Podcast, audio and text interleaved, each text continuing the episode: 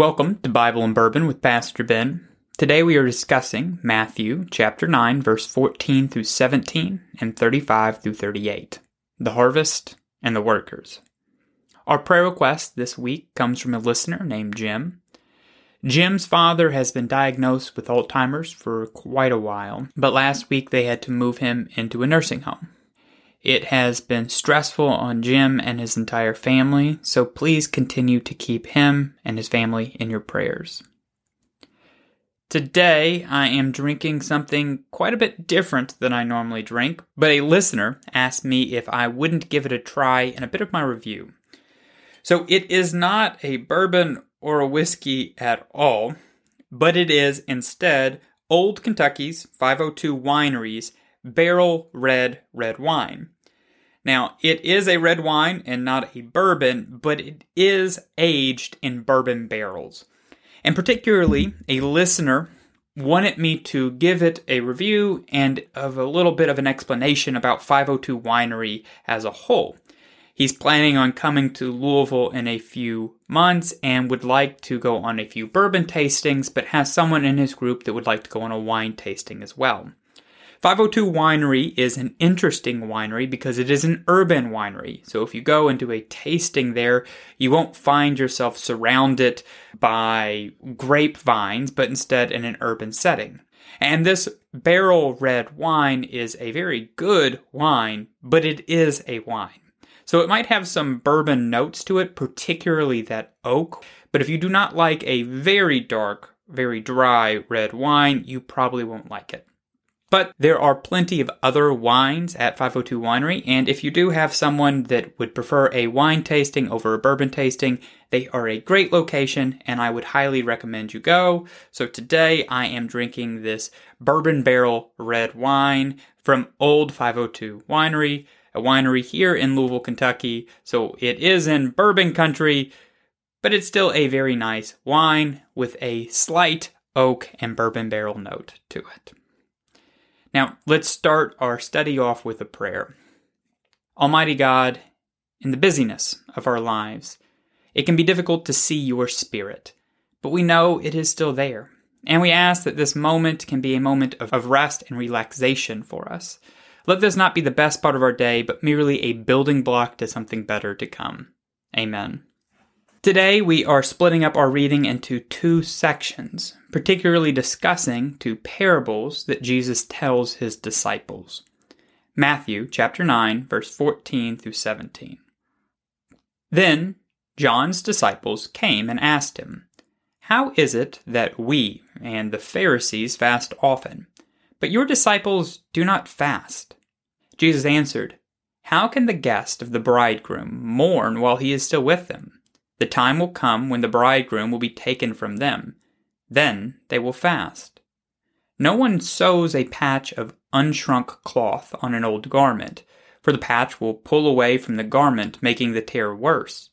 Neither do people pour new wine into old wineskins. If they do, the wineskins will burst, the wine will run out, and the wineskins will be ruined. No, they pour new wine into new wineskins, and both are preserved. Matthew chapter 9, verse 14 through 17.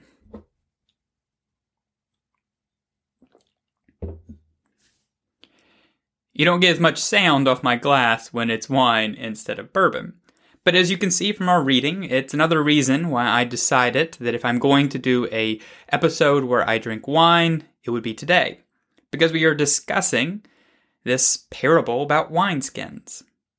And in these verses, we see the disciples of John the Baptist come to Jesus and are puzzled by the fact that Jesus and his disciples do not fast like them or the Pharisees. Jesus responds by using the analogy of a wedding feast, suggesting that fasting would be inappropriate while he, the bridegroom, is still present with them. Which makes sense. If you were at a wedding you would expect that people would be celebrating. If someone was not partaking in the food, then you might reasonably assume that they weren't happy about the celebration. You might have a few questions for them. I once sat on an interview for a pastor who was coming into a community setting. He wasn't going to be a pastor at a church, but instead in a close community and was supposed to foster growth within that community. And the interview was around a lunch. So everyone sat down and shared this meal together. But he refused to eat, not even a small bite. And he also refused any explanation on why he didn't want to eat. And it was a bit off putting. It was surprising that in this moment where we were supposed to be coming together and learning more about him, he refused to join us in this mill. It's needless to say he was not hired for the role. And the same is true here with Jesus. He's saying that this is a moment of celebration. Frankly, in the gospel, this is as good as it gets. Jesus is teaching, his followers are growing, but he's not yet to the point where the Roman and Jewish officials were going to kill him. This was the time for eating and celebration until, well, the resurrection. However, in this, Jesus does foreshadow his departure, indicating that there will be a time for fasting in the future, a time that we will fast, and as Christians, we sometimes do. Uh, depending on your Christian tradition, you might fast for certain periods. And it's a great custom to have because the bridegroom has now left us. He's still with us, but he has ascended back into heaven.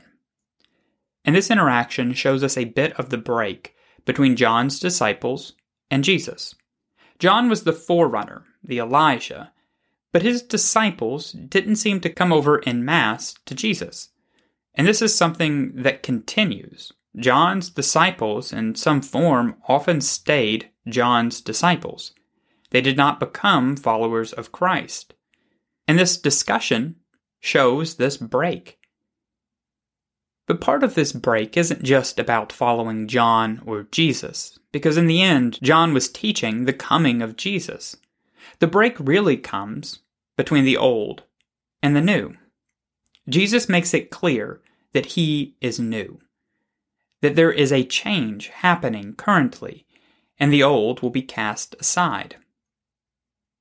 He discusses it using new and old wineskins. Something that might be a bit foreign to us today is our wine, like the wine I'm drinking today, comes in a bottle, not in a skin at all. Now, I get a lot of questions from people about the nature of this podcast, particularly the fact that I drink while I discuss the Bible. One of the common comments that I get from people is that Jesus never drank wine, that instead he referred to new wine, which they assume was completely non alcoholic. Uh, therefore, they say that Jesus never drank any alcoholic wine, and the wine he drank was little more than grape juice. And for many reasons, this is just incorrect. The process used to make non alcoholic wine, or grape juice, wasn't known to anyone until the 1800s with the invention of pasteurization. Before then, any grape juice had some level of alcohol to it. And new wine doesn't refer to a non alcoholic wine at all. In fact, new wine had been fermented back then for several days before it was ever transferred into wineskins, as this wine was. And the reason you would put new wine into a new wineskin was to continue this fermentation process. New wineskins were flexible, and the wine itself was able to ferment more in this new wineskin. Uh, the gases that were created through the process of fermentation were able to seep through a new wineskin in a way that they could not through an old. If you were to place new wine in an old wineskin, the gas produced from fermentation would swell and make the wineskin burst, spilling your wine all over the place. And that's why you'd put new wine in a new wineskin. Because when you placed it in this wineskin, it would become more alcoholic as the weeks wore on. So, both scientifically and also just by a matter of fact, Jesus was referring to an alcoholic wine. It is a new wine that was becoming more alcoholic as each day went on. It wasn't grape juice. But also, that analogy of a new wine being poured into a new wineskin also gets to the point of this message. Because it's something new, something different. You can't place something new in an old wineskin because the wineskin would break, ruining both the wineskin and the wine. It's only a new wineskin, something fresh, that can hold a new wine, something likewise fresh. And the same is true with Christianity. You cannot make it fit in the old religious tradition. It's not Judaism. It's not the same way that the rabbis and the Pharisees practiced their faith. It's the same God. It's the same text held within the Old Testament, but it's different. You have to find a new place for it. And if you try to shove it in the old tradition, in the same way that some of John's disciples did, you'll find that it's not going to fit. And in some ways, it'll ruin both. And the same is true with a new patch on an old pair of jeans. If you've already shrunk those jeans down by washing them multiple times and you place a brand new piece of fabric somewhere on them, when that fabric shrinks, it'll tear the jeans. Jesus is telling us twice here in this passage that our tradition, the tradition of Christianity, is not the same as the tradition of Judaism.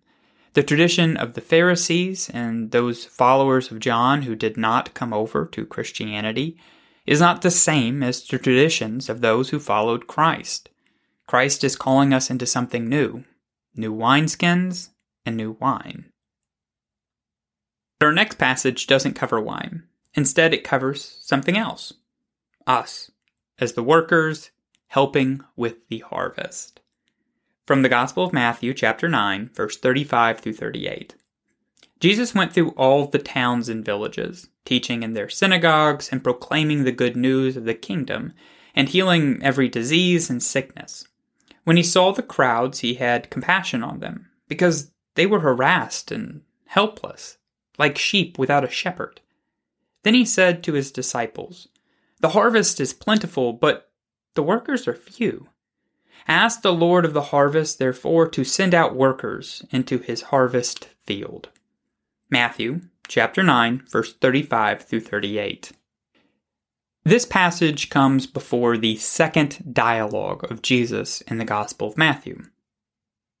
And this passage summarizes what Jesus has done so far since the last dialogue before the Sermon on the Mount. Jesus has gone through towns and villages, teaching in synagogues, and proclaiming the good word, as well as healing the sick and the needy. He said crowds had come to him, and he had compassion on those crowds, but those crowds weren't always perfect. Sometimes they were in tune with what he was saying, and other times they just seemed to enjoy the miracles and not the teaching. Sometimes they were pushed away by authorities and those in power, and other times these crowds were allowed to gather. But in many ways, they were like sheep without a shepherd. So, he turns to his disciples here and tells them that the harvest is plentiful, but the workers are few. Which is, quite frankly, a very basic parable.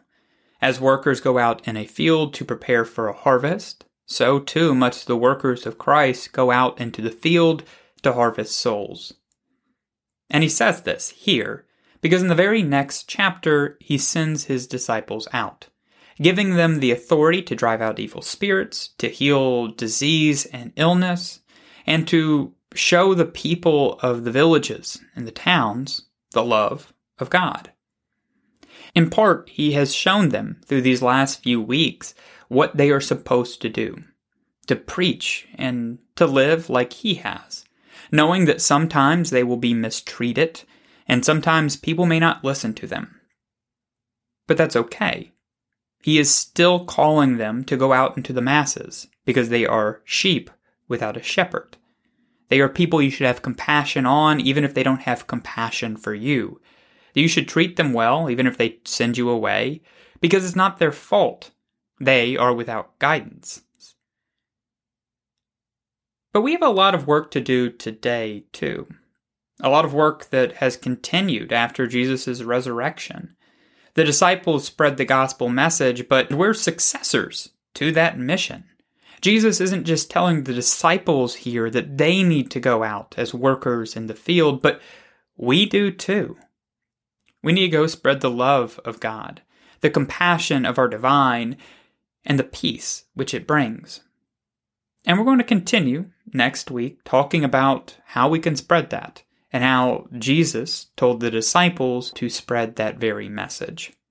As always, if you have any questions, please reach out to me at BiblePeriodBourbon at gmail.com. Additionally, while it is true that Jesus drank an occasional glass of wine, as I am today, an occasional glass is different than an addiction. If you need help, please seek it. But if you need help and don't know where to look, please reach out to me and I'll be happy to guide you. Blessings, everyone.